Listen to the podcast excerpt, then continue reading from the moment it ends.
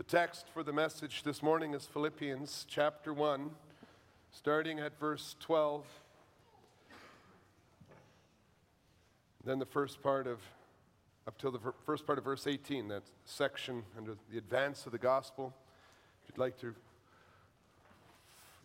can find that on page 980 in the Pew Bible. Hear the word of the Lord.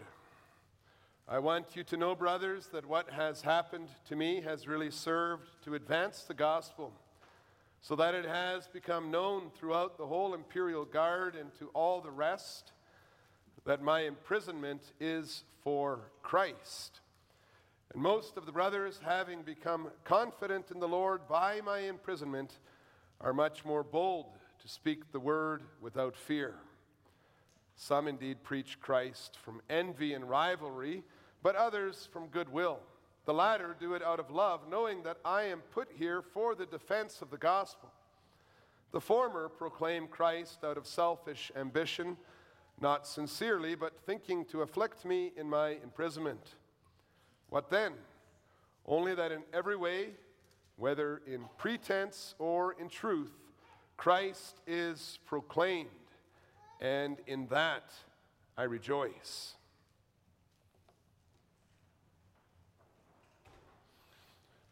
Beloved congregation of our Lord and Savior Jesus Christ, we read from Acts 16 two weeks ago to get an understanding of the background of the church in Philippi. And this morning we read Acts 28 that gives further background concerning the present situation of Paul while he was in Rome. Although he was under house arrest, we can read that he was able to receive visitors, even great groups of visitors, and he was still awaiting the verdict of his trial. And this was constantly on the minds of the churches.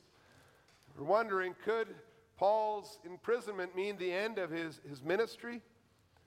Did his, his weakness prove that he did not have the true gospel? Could it be used uh, against the church?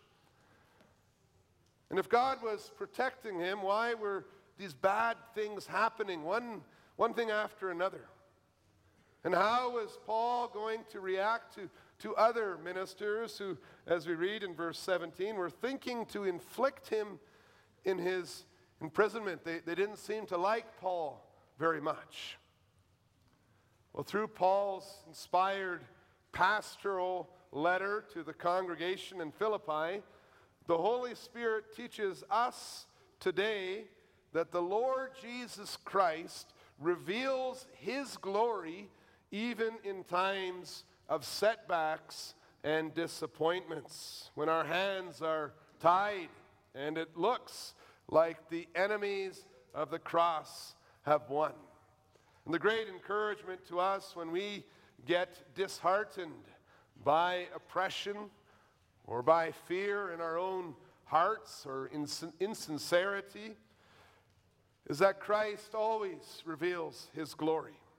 That is the gospel I preach to you that no matter what happens to us, the gospel advances wherever Christ is made known. We'll see the opportunity of oppression, the blessing of bra- bravery, and the priority of preaching. Anyone who has tried to catch a tiger, something maybe the children can imagine too, trying, imagine trying to, to catch a tiger and to put him in a cage. Well, if you, if you try to do that, you will quickly appreciate how powerful that tiger is.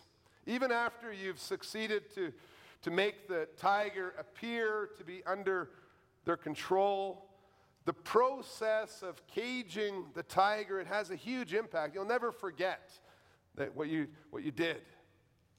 Well, in a similar way, anyone who had been in contact with Paul throughout the process of arresting and charging and then transferring him to Rome, they found that it, last, it left a lasting impression. While they were in the process of trying to chain up and, and bind the gospel, they came into contact with the gospel. The soldiers who took turns standing guard during his house arrest, they learned about Jesus Christ, for whom Paul had been arrested and put into prison. Through them, the message spread, and you can read that in verse 13, through, throughout the, the whole imperial guard and to all the rest. And so Paul assures the church in verse 12 that what had happened to him in the past months, it, it really served to advance the gospel. Those assigned to the task of trying to chain the gospel through the imprisonment of one of the foremost missionaries, they were able to hear the message of the gospel of Jesus Christ, the same gospel that their authorities were trying to squash. So we think about that. Were Paul's chains a good thing or a bad thing? Would there have been any other way to reach the imperial guard and all the rest with the gospel? Was his arrest, his imprisonment, and his trial a sign of weakness of Christ's church and the, and the powerlessness of the gospel as their hands were, were being tied? Or is it actually exactly the opposite? We praise God for the opportunities that He gives to His church through persecution, opposition, and all attempts to, to bind the gospel. Everyone who tries to chain the, the tiger of the gospel into submission comes into contact with it. When they came near, when they, when they come near, like the servants of Nebuchadnezzar who were stoking the furnace in which Daniel's friends were, were standing unhurt, when they come near, they can immediately feel the heat and they could see the light and the power of the truth and, and the glory of God that they are trying to contain. Like the guard standing beside the Lord Jesus on the cross and he cried out. We continue to see this today.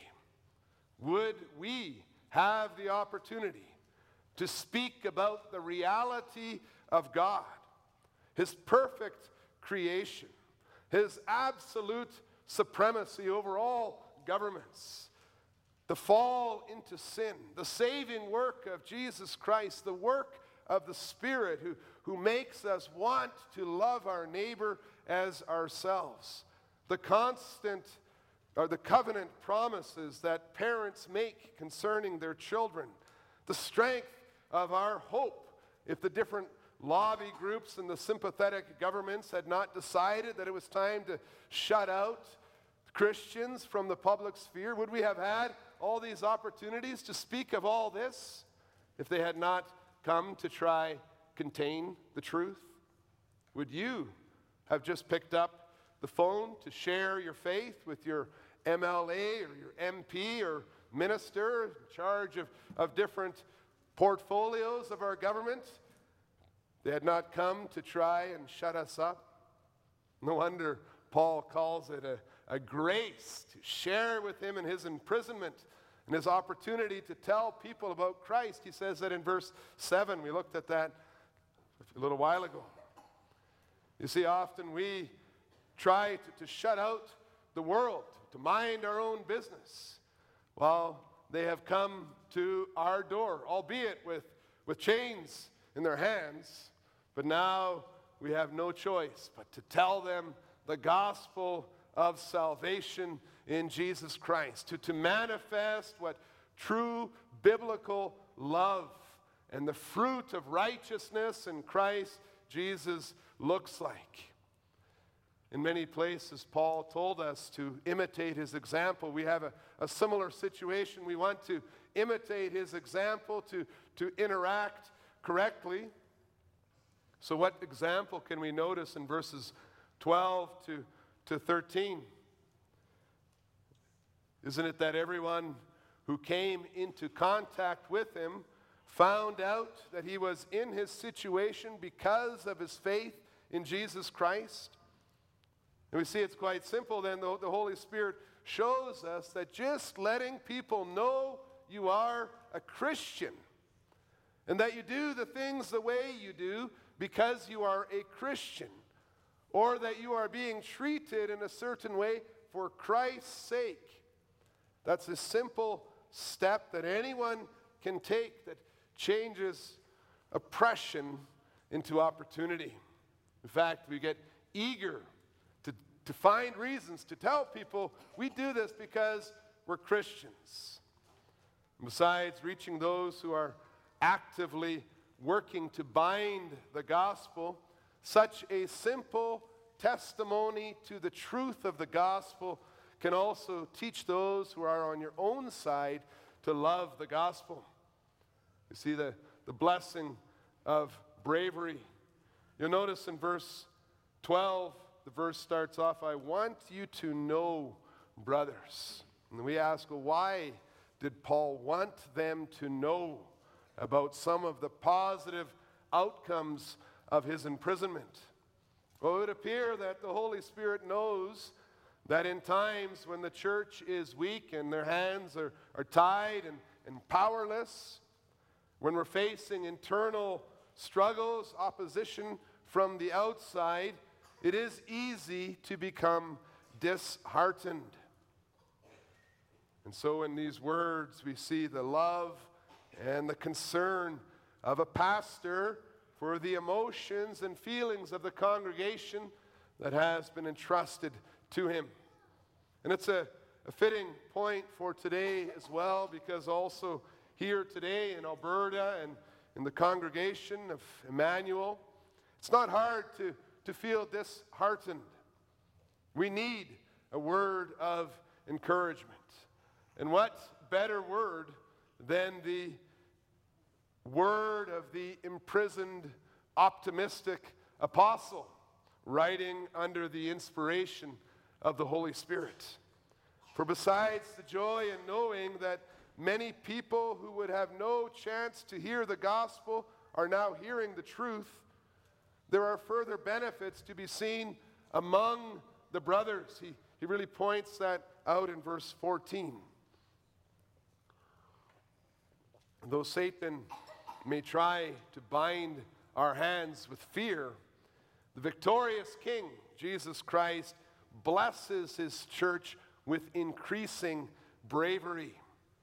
The apostle points to the ripple effect when a few members of Christ's body reach out to those around them. We can, we can picture it by imagining a hand on our body that's reaching out.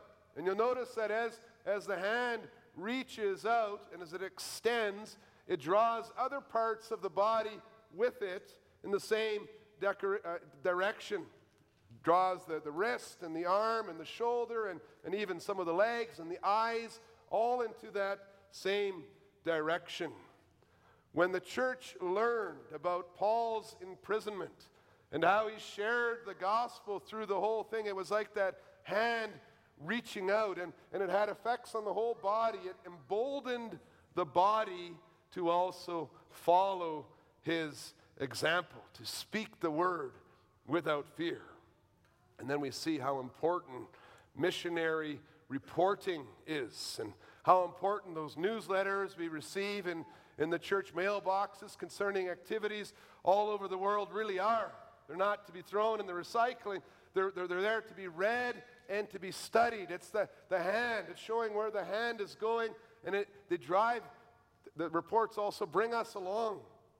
They're not just the purpose of, they don't just serve the purpose of assuring supporters of the value of their donations, nor are they given to you just to seek further donations, but they are important tools in the hand of the Holy Spirit to glorify the work of Jesus Christ, to comfort the concerned, to encourage every one of us in our task and calling to share the gospel with our neighbors.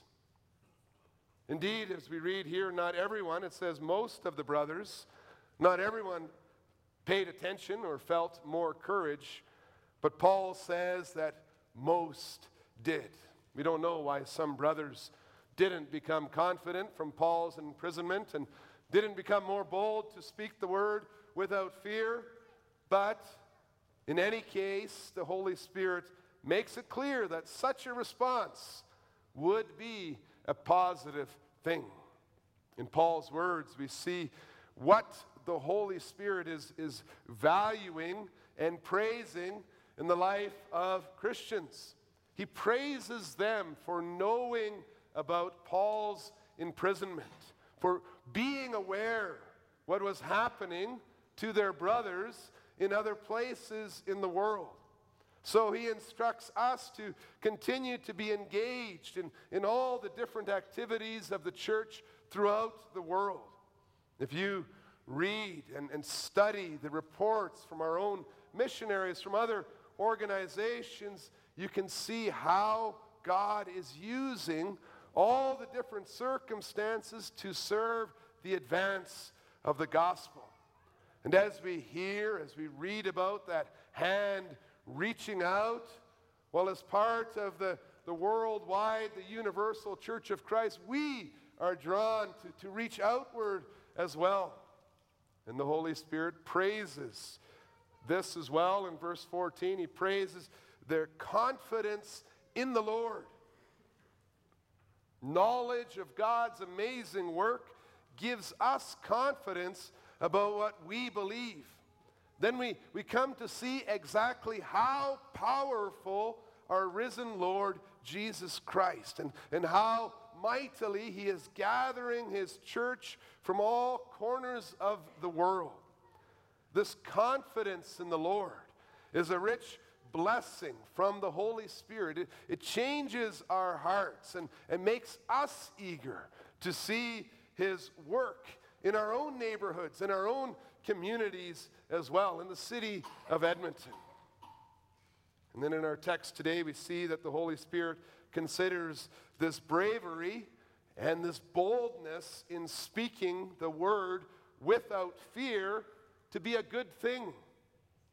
When Jesus is on our side and His Holy Spirit, that's God Himself, is working through us, we do not need to be afraid of the consequences.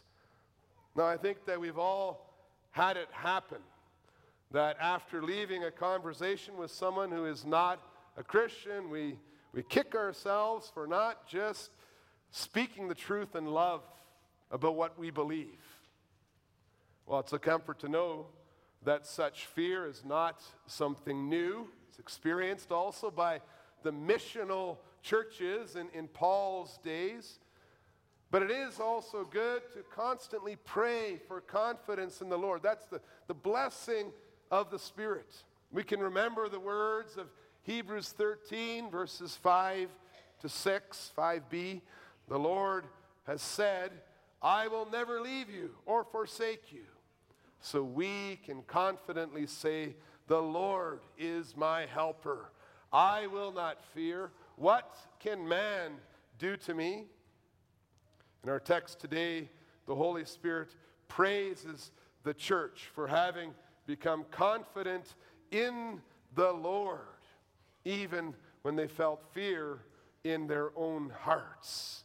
The eternal King, Jesus Christ, is on our side. He has given us the Holy Spirit to, to guide us. And so the Holy Spirit tells us in 1 Peter 3, verses 14 and 15 have no fear of them, nor be troubled, but in your hearts honor Christ the Lord as holy, always being prepared to make a defense to anyone who asks you for a reason for the hope that is in you.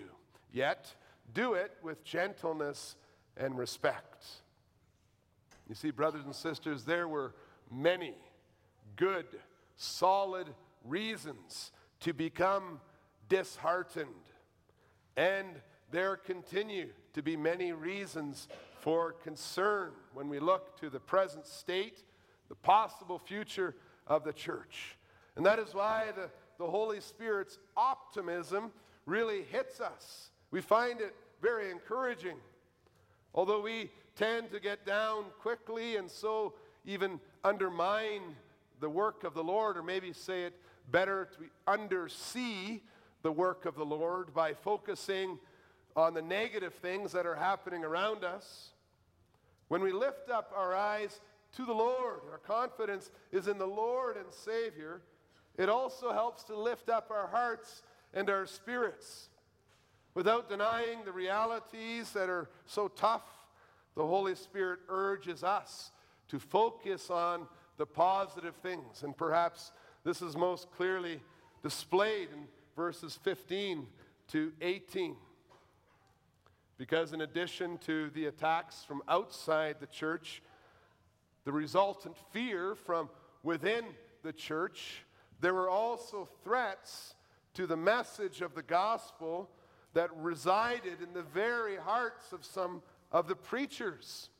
Philippians 1, verses 15 to 18, tells us of some who were preaching Christ without fear, that's verse 14, but from envy and rivalry rather than from goodwill. Although some were preaching Christ out of love, others were preaching Christ out of selfish ambition, we read, not sincerely, thinking to afflict Paul in his imprisonment. Now, in dealing with those who were preaching in pretense, the Holy Spirit really focuses on the word that they were preaching. What were they saying? And we need to understand that these were not false teachers who came with a different gospel. Not, not the men you read about in Galatians 1, verse 6 to 9, that Paul says, Accursed be those teachers. Although they had issues with envy in their own hearts, the people who heard these men preach, they heard the same message that Paul was preaching concerning grace, concerning sacraments, concerning worship, and concerning the Christian moral life. And although it is not stated explicitly, since example of life is part of the proclamation of the gospel, we can even presume that these men loved their congregations. They were preachers who, who served their people humbly as bold leaders. However, they were different from those who were preaching from goodwill because in their hearts they were envious of Paul, of the man who was put in their lives for the defense of the gospel. You see that in verse 16. They resented the apostles' special position. They were envious of his fame and how he had been singled out as a prisoner for the gospel. He was one who could write to the churches. Perhaps they even felt that their positions, their honor was being undermined by all the attention that Paul was receiving and even claiming as his apostolic right. Their humble lives, the truth of Christ that they, they preached, was not in the end then for the, the glory of God, first of all. They were, they were preaching the truth, but looking to themselves and, and comparing. Was focused then on self promotion. How can I preach in a way that draws more attention to myself? Trying to make a name for themselves outside from out of the shadow of the great apostle. If the believers had heard, maybe heard some of these other preachers talking bad about Paul or undermining his divine calling or the value of the apostle, in the churches at that time, just sitting there in prison, getting all this support from the churches. And, and he's just sitting there. He's not even out there like we are preaching. Well, if the, if, if the people in Philippi heard this, they, had, they were right to be worried. They would have brought that to Paul's attention. And Paul was right to address the concern. And so, in these few verses of Scripture, we, we, we see the Holy Spirit is exposing the darker side of Christian conduct. The constant temptation to determine our worth based on how well we are known, the prestigiousness of our own name rather than on our faithfulness to our own office and calling before God. The root sin of pride that is made worse by comparison with others is illustrated many times in our lives. We can go, wow, this is crazy. How can those preachers be like that? But think about your own life. What's the first thing we think when someone comes up to you and tells you that your classmate or your colleague or some other mother, some other mom did something great? Did you hear what so and so did? What, what's, our, what's our reaction? Is, isn't it often, well, I could have done that? Or perhaps, are you saying that I'm not doing great things? Or maybe, I don't think it's very appropriate for moms or colleagues or classmates to be doing great things like that. I mean, what is she thinking? We put it down. You see, it is hard to be in the shadow of exemplary classmates, famous colleagues who get promoted ahead of ourselves, and mothers who are known for their great deeds. The Holy Spirit knows this difficulty. You can even see it happen in between two faithful churches in the same city, as was probably the very situation that Paul was seeing among the churches that he had planted in Rome. You see, it's not far from any one of us to resent good work that is being done by ordained servants or, or members of a committee just because it's different than the way that we would do it. It's not far from any of us to resent the person who stood up in Bible study and said the very thing we were going to say, well, not as clearly as you were going to say it, but they, they, that's what I was going to say, and we resent that truth. You are not immune to envy, to rivalry, to selfish ambition, and neither are preachers of the gospel.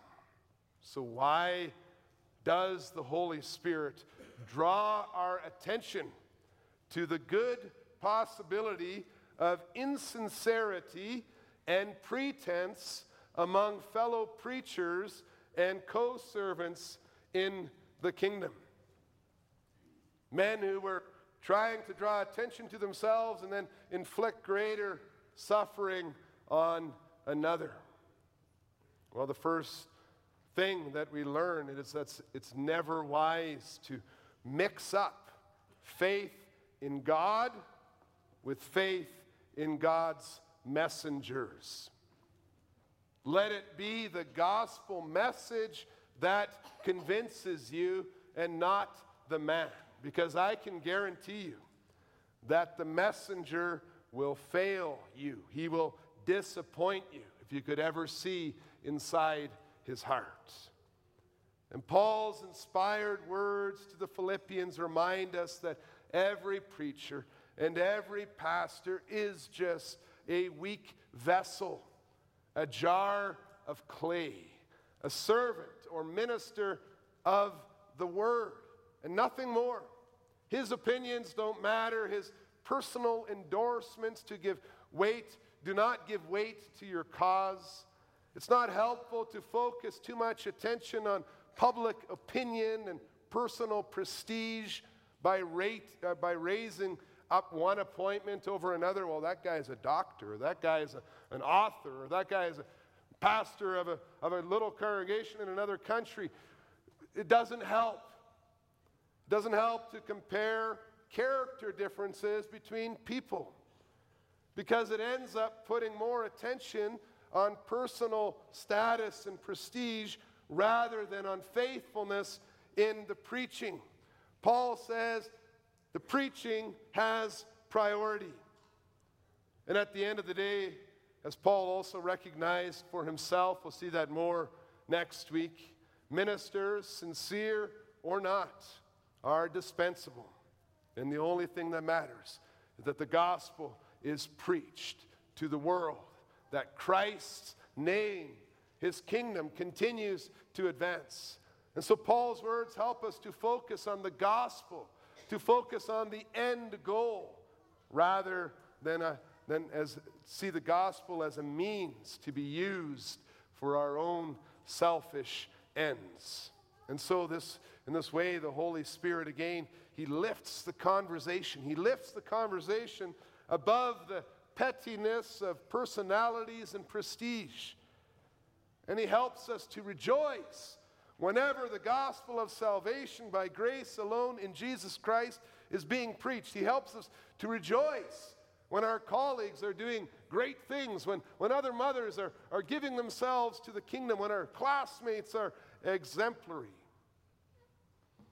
If your faithfulness to God, if your faithfulness to God is ever being ignored because you are in the shadow of someone else who is doing great work in, in another area, or if people are resenting you for being placed in the spotlight by God, as Paul had.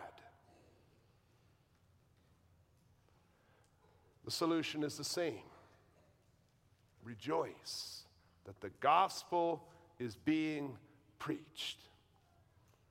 The Holy Spirit commends those who were preaching from goodwill, out of love. Those who knew that Paul had been ordained by God for a specific reason, for the defense of the gospel. He commends their humility. He commends their rejoicing and the faithfulness of others instead of bitterness and envy that's really just selfish ambition. And Paul's conclusion in verse 18, it's, it's instructional. We can ask ourselves that many times. We could say the same thing many times in our lives. He says, what then? Only that in every way, whether in pretense or in truth, Christ is proclaimed, and in that I rejoice. God uses all sorts of personalities with all sorts of baggage from all sorts of cultures and historical backgrounds to reveal his glory. Because Christ's glory is, is above mere instruments. And we can rejoice that even weak vessels can serve the kingdom of God. They can praise Him in times of oppression. Just telling people why you're a Christian. In terms, times of persecution, we do not need to be afraid. And in times of pretense, we know the gospel will advance wherever Christ is made known. What a blessing to live knowing that God is sovereign. And although He uses weak men and women, He is the one gathering His church to be with Him in the eternal glory. Amen.